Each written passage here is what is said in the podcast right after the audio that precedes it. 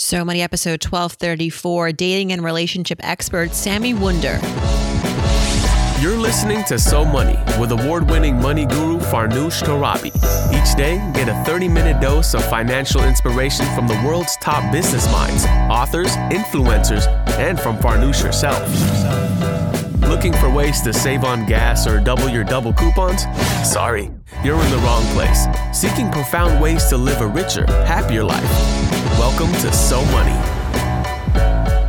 It doesn't really matter so much whether women are making more or men are making more. Sometimes you have men who are making far more than the woman, and they still tend to be stingy and controlling around money. So I tell my clients, you must uh, make sure that he has an energy of generosity. Welcome to So Money, everybody. I'm your host, Farnoosh Torabi. Today, we're discussing love and money with the leading international dating and relationship coach, Sami Wunder. We're going to talk about some of the power dynamics that come into play in modern day hetero relationships, why it's important to strive for equality in your partnership. But according to Sami, the rules are different when dating, or at least they should be. She's got some interesting perspectives about who should pay, who should be more of the pursuer, and And why.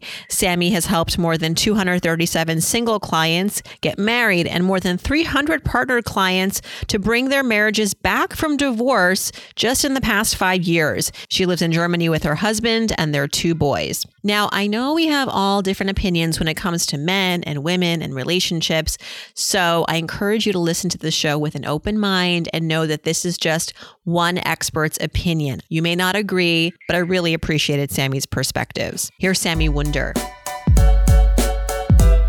Sami Wunder, welcome to So Money. It's great to have you on the show. Glad to be here. Thank you for having me. And all the way from Germany, you started your company overseas and primarily helping professional, high-achieving women find and keep love. Of course, money always finds its way into the relationship, and it can convolute and complicate things. And this is your forte.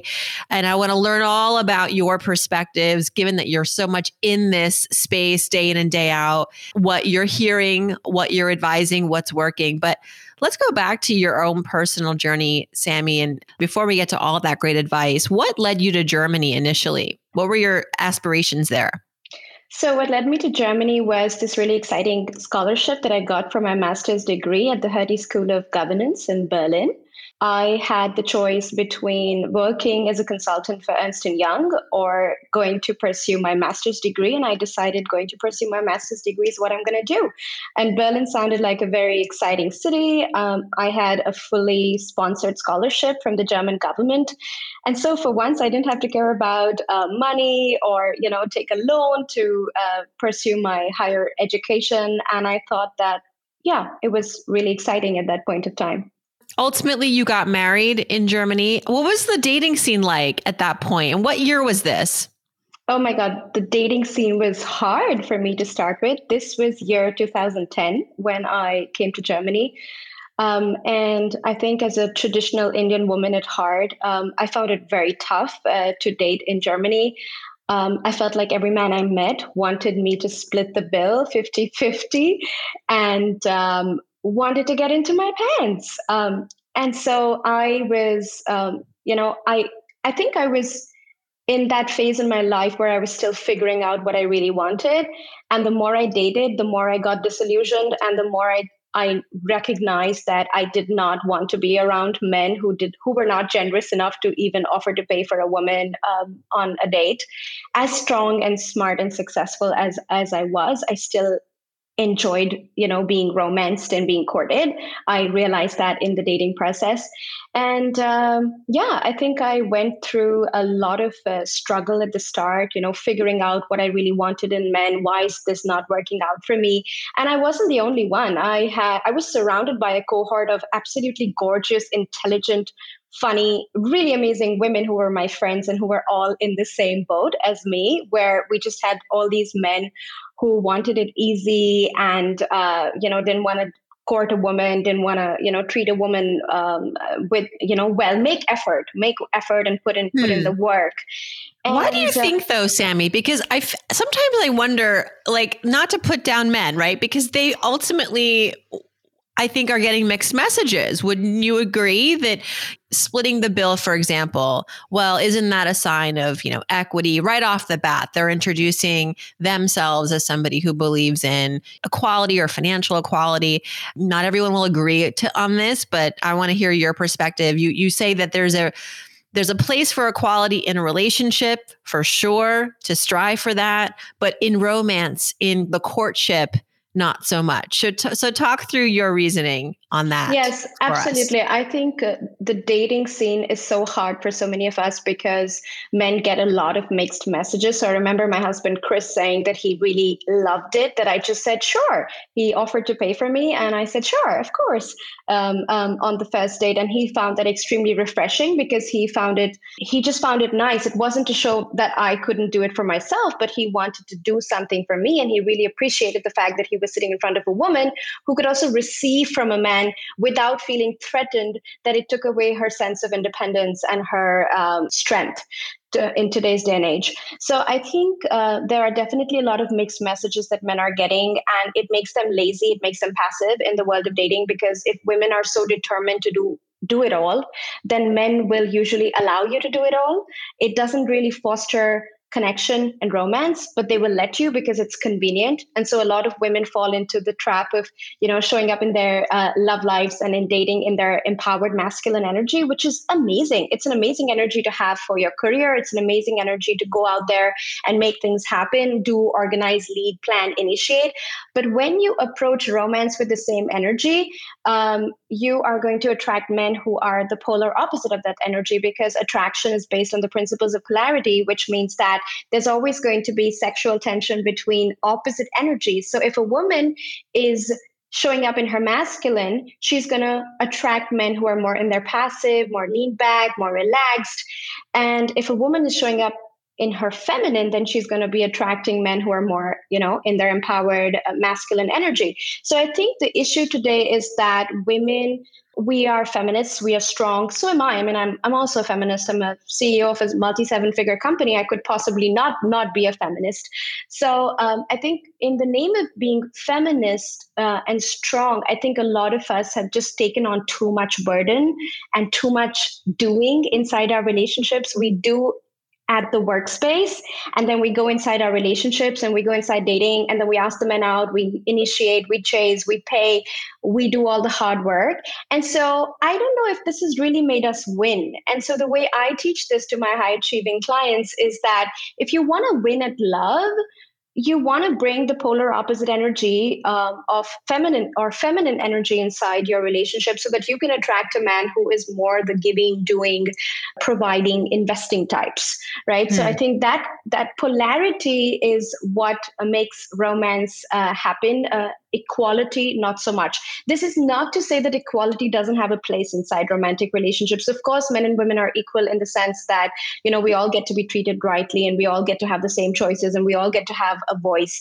But, you know, passion and romance, if you want to be thrown in your bed at night and made love to, and if you want him to bring you two hundred roses like Nick Jonas uh, got for Priyanka Chopra when she was away from him, then we're not talking about yeah. equality, because um, that's Yeah, that's more func- yes. being functional. Equality is about being functional, whereas romance is about polarity. Yeah. I can almost sense some of the listeners, though, they're cringing. They're like, oh, this idea of feminine versus masculine energy. Can we just stop talking about that? You know, this idea of, oh, women need to do this so that they can attract this kind of man. And that people take issue with, because it's like, why are we telling women to change? We need to tell, we need to address more of this to men. If they're getting these mixed messages, it shouldn't be the woman's job to cor- to sort of correct the record. Um, but that said, when I was writing my own book on this, When She Makes More, the thing that I always had to sort of, I came up against was that I wanted so much for this insistence on equality in relationships. And, and certainly you can, that is important and we should work for that. But to your point, the romancing and the romancing, the dating, all of that, like the sexual aspect of this, the rules are very different. Uh, we sometimes want to take sort of like what works at work and bring it into our relationships. And that's not always the right recipe, at least is what you have said and so many relationship experts. So I have to start to defer to that a little bit because I'm not the relationship expert. Um, you mentioned you're an Indian woman and dating in Germany, um, presumably many European men. What were you looking for and how did that kind of sit with you culturally? How did you square that? Did you have conversations with your family about that? Like, how influential was your upbringing in terms of what you were looking for in a, in a mate? Yeah. I mean, before I think we speak about culture, I think we have to address the cringing a little bit because um, I think so many amazing women that I work with, um, you know, I work with celebrities, seven-figure entrepreneurs, you know, I I feel like this resistance to even listening to feminine energy at the first layer really keeps away so much magic from their lives. And they want to experience that magic, but at a mental level, they keep rejecting the masculine and feminine. And I really want to emphasize that this isn't sexist. Both men and women have both masculine and feminine energies. And men, when wherever they take coaching, because I don't coach men, I coach women, um, they are also taught how to connect more with their feminine so that they can also feel their feelings and not just always be in the masculine headspace. So I don't think this is about placing the blame on men or why should women do the work. I think both parties should do the work. And I work with women and I help them do the work and take ownership of their part in being able to create a really healthy, passionate relationship.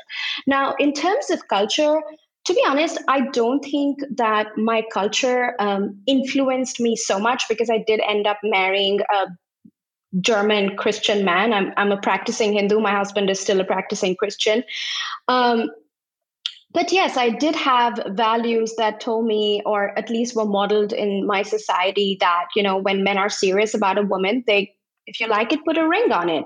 Don't just date around uh, forever. You uh, and and so I rotationally dated, what I call it. And I said, whenever men were asking me to be their girlfriend, I said, no, I'm looking for a husband. I did girlfriend, boyfriend at university. I'm over that phase. I'm looking for a husband. I'm looking for somebody who's st- willing to tell me that I'm their forever person, not just their for now person. And so this is all like really, this was all really radical for my parents. I didn't feel like it was important for them to know that I was doing this.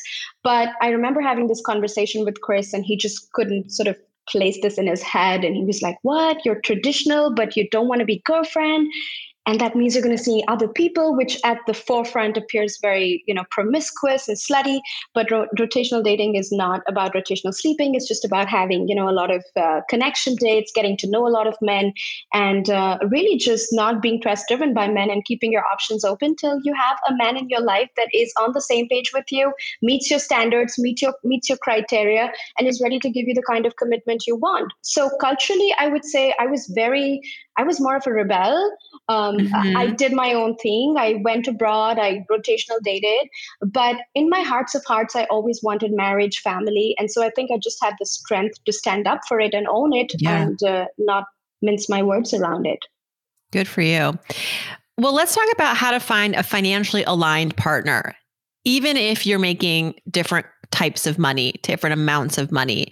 And perhaps even if you're, the way you make that money is very different, because that's also, it can complicate relationships. If you have a very high demanding job versus a job that is more straightforward, maybe you have summers off, right? So advice, you know, modern day advice for men and women who are arriving in relationships, still maybe even just dating, trying to figure out if this person is financially, can be financially aligned, because it may, may not be right away, but is there potential here? What's your advice? Great question. So I think with money, the most important thing is that you know, number one, what your desires and expectations from a partner are. So a lot of the times my high achieving clients, for example, don't really care that much if a man is making more than them or not, because they are financially su- sufficient themselves. For them, my advice is always to say, okay, you know, you must always think about a prenup, you know, because it's not about being fear- fearful. It's about being smart. You know, relationships sometimes last, sometimes they don't. And so think about a prenup and think about, you know, the consequences of what your uh, wealth and, uh, you know, when both are coming together, what it's going to look like. I think considering a prenup is really important. I think tip number two would be to see if your partner is generous with money around you. It doesn't really matter so much whether women are making more or men are making more. Sometimes you have men who are making far more than the woman, and they still tend to be stingy and controlling around money. So I mm-hmm. tell my clients, you must uh, make sure that he has an energy of generosity towards how he treats you and how he spends on you. So that's number tip number two, like just vetting for that energy, evaluating that energy. I think tip number three is to have open conversations about uh, dreams, desires, investments, uh, the future, especially before getting engaged to somebody. I think it's important to understand, you know, what their debt levels are, if they have some, you know, debt from university or credit card debts. I personally don't have a huge problem with debt. I think it's it can be smart in certain situations, but I think this is more about transparency. And more than anything, I think this is about the people in question, for the bigger part, you know, agreeing with each other's money attitudes. Because I think uh, inside of relationships, um, money can be such a huge trigger. And what you want is somebody who's aligned and has similar values around money. It's not always about the quantities of money. It's about the way money is managed. It's about the way we worry about money. It's about the way we spend money. So having similar money attitudes and similar money values, I think, can be incredibly helpful in having a more a relationship which is uh, thriving, and also the money part is uh, mm-hmm. thriving and not not in conflict zone. I'm sure you run up against this a lot in your client practice, uh, women who are successful and high achieving who want their equal. And the definition of equal can be problematic. We want this person who has the same level of education, same kind of fancy job or fancy title, et cetera, et cetera. It's, it's, it's all about sort of like the equality. It seems to focus more on the education and the career. What's unfortunate about that is that we often forget so many other ways that we can be equal that I think have more long-term importance in a relationship. You know, your equality around, like you pointed out, your values, your goals. What is your advice? How would you advise women to go about thinking about finding their equal? Okay, that's a really interesting question. So what comes to mind is that a lot of people today, of course, nobody does it intentionally, but a lot of people today do what I call ego dating, which is, you know, more is always better. Equality is always makes at least as much money as I do or more, drives right. at least the brand of car that I drive or better, has a house at least as big as mine or bigger. I teach my clients that our sense of worthiness doesn't come from what we achieve and what the money we make and the successes we have. Our sense of worthiness is infinite. It comes from, you know, this formless being, this spirit inside of us that is infinitely worthy. And so I think it's a little bit of a double standards when we go out there. We expect that men should not choose women based on their looks and based on, you know, how, how great their bodies are, but women get to choose men based on how successful they are and how much money they make. So I think there's a little bit of hypocrisy going on there. And I think dating should not be about the ego. Dating should be about the connection of the heart. And sometimes a man may have a house that is smaller than yours or a car that is not B M W or Mercedes, but he may still be a great partner in the way he supports you with your career, in the way he supports you with the kids, with the chores. Um, I always talk about how Chris is, uh, you know, there was a time when I was a housewife in Paris, when we were living in Paris, and Chris was the main provider, so to speak. You know, he was working at the European Space Agency. And today I'm running a multi seven figure empire, and he's the one, you know, helping me with the kids and the chores. I mean, the fact that I can sit here and talk to you, he's taken over, you know, our two small children. So I think um, it's important that we value these contributions on both sides. In the nineteen fifties, the women were doing this and they were not getting respect and acknowledgement for it. And today, a lot of men are doing it and they're willing to do it, but they're not being respected and acknowledged for it. It's almost like, oh, like you don't make the seven figures I make, and so you're not good enough and worthy enough. So I think we have to get out of this trap of ego dating and really seek partnership at a heart level. housewife in Paris. That sounds pretty, um, pretty cool for a while there, you know, while, like definitely. Maybe not long term, but that's basically like an extended vacation in uh, a beautiful city. What, what were your days like? So, oh, I was, um, shopping and, uh, you know, going up. I mean, this and- is why I'm sorry, but this is why I think, I mean, I watch it on this, the media does not help either, right? It glorifies this traditional relationship, this where idea of like the man taking care of the woman, the woman. I'm I'm watching on H B O right now, uh, but one of the one of the couples is a man who makes a lot of money, and he's because his father made you know has runs a business, and he's taking on that business. He's in real estate. His bride is a struggling journalist, and he's like, "Why do you even want to work? I can provide." Even his mother is telling her daughter-in-law, like, "Why are you pursuing these poor paying jobs?" And they're not understanding that she actually wants to, you know, make something of herself that is beyond just being Missus So-and-so. There are people who wonder, there are some people who wonder, like, why would you want to work, right? If you can be with somebody who provides for you and my gosh, you could be shopping all day.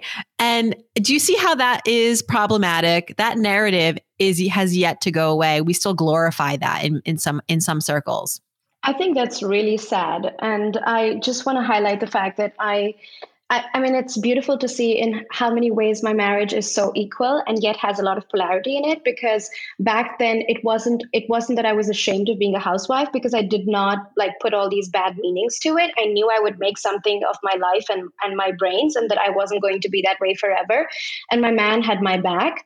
And today, you know, the tables have turned around uh, a little bit, because he still has a great job, but it's it's not the whole point of it. I mean, I think we both pursued our passions. We both have a voice. We both have each other's backs when needed. So if Chris needed me tomorrow, you know, I would be there. I wouldn't hide under the under the garb of, um, you know, I'm in a polarity relationship, so I will never support my man. I don't think this is about that. I think this is about being too fully realized human beings, individuals inside a relationship. And at the same time, respecting the fact that men and women are biologically differently wired, and respecting those differences um, with bringing in the masculine and the feminine in our relationship. So Chris, even though I'm the boss babe, Chris is totally the leader, you know, the masculine giver, doer, provider in the relationship, because of just how much he shows up in the relationship. He's not lazy. You know, contribution is not just through money. Contribution can be through effort, through, through, you know, helping the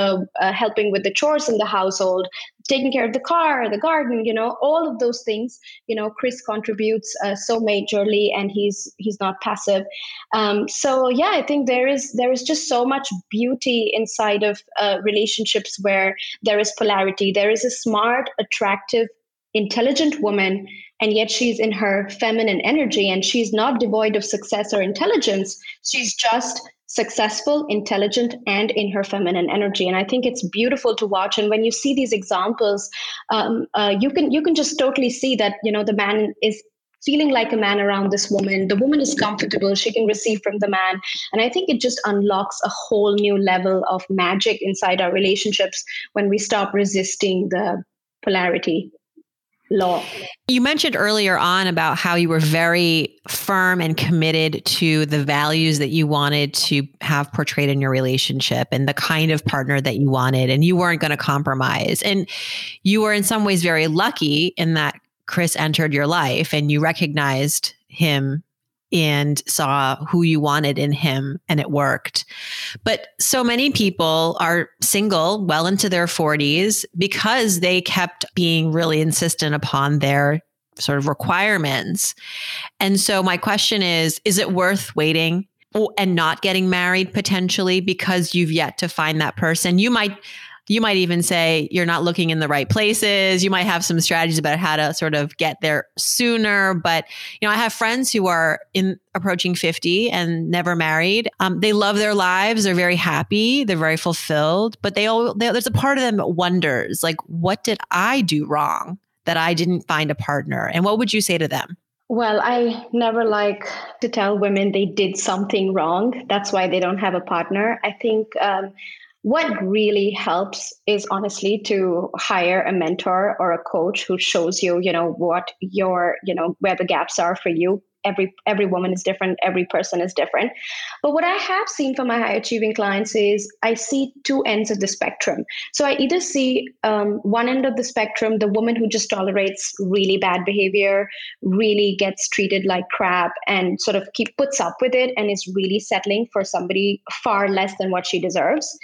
And then on the other end of the spectrum, I have, you know, clients who are so fearful of being with the wrong person that they set the bar so high that only a superhuman can meet those criteria, so to speak. So I think there is uh, magic in finding the golden middle where you know what you want. So for example, in our in my course, Elevate, which is like a six months coaching program for high achieving women who are looking to find the pers- right person for them, or, and also uh, for married women who are looking to bring the spark back, we teach women how to identify their deal breakers, which is what are the two qualities I will just not tolerate in a man. So for example, some people say, I will, I don't want somebody who does drugs, or I don't want a man who is a workaholic, for example. You know, I just can't take it that he never has time for the relationship.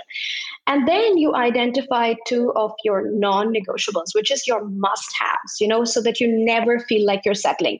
So funnily enough, my must-haves were tall and blue eyes.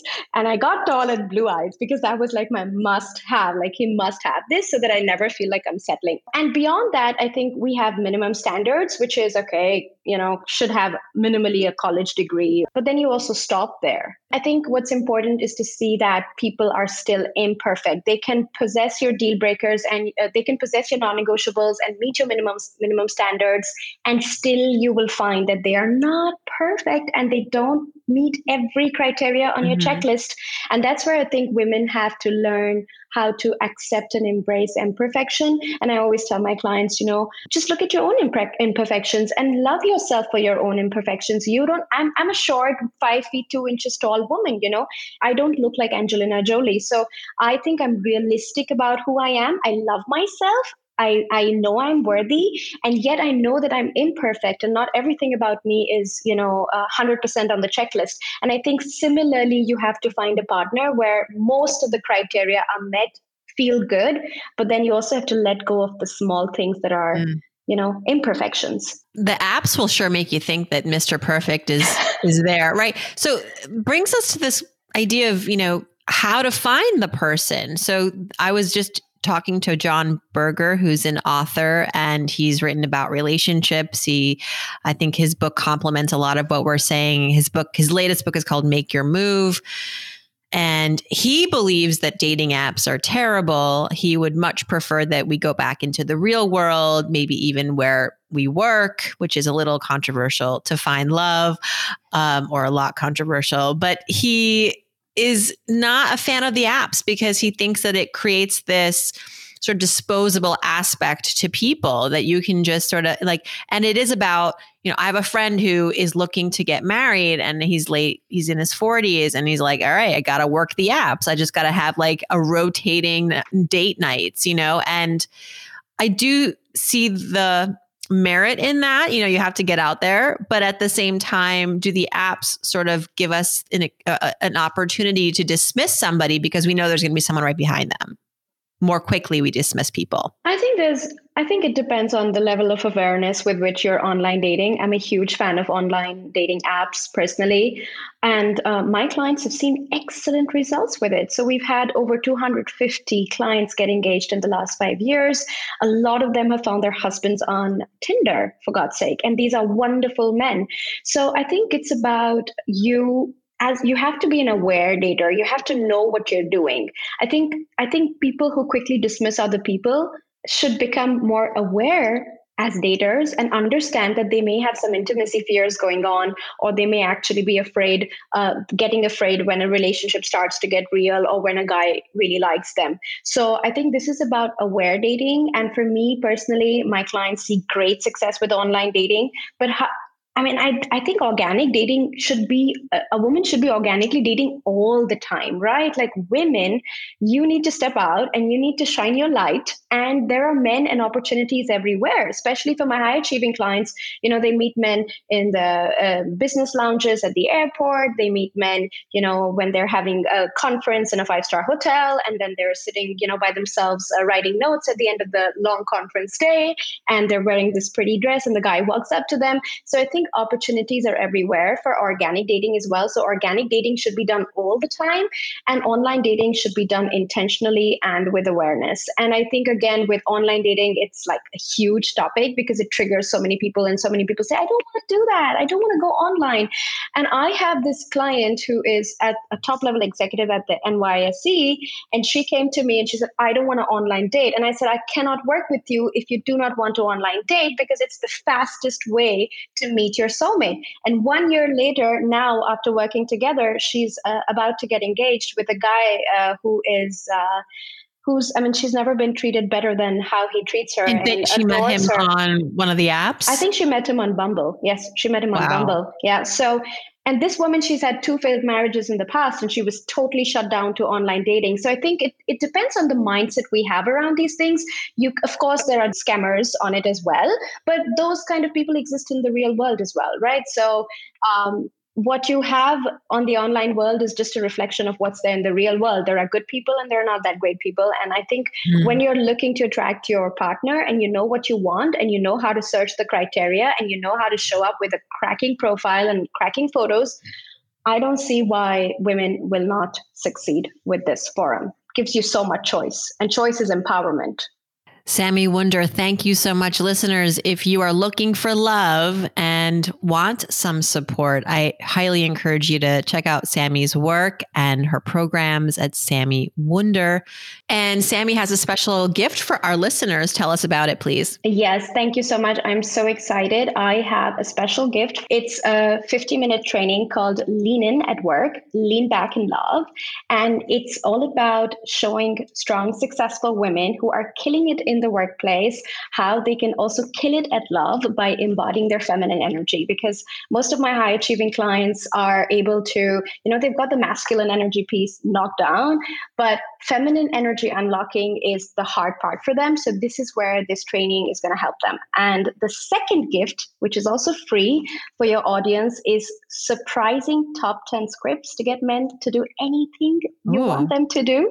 So okay. that's a bold claim. And uh, a lot of my clients say, I love this idea of feminine energy, but I don't even know what words to use, how to language is in- important. Yes. How to inspire him to uh, step up and take charge, how to inspire him to be my hero so that I can lean back and, you know, he can be in charge. So that P D F guide, you know, gives you scripts, my top ten scripts on sex, money, wow. intimacy, diffusing tension. So go ahead and grab it. It's just for you ladies.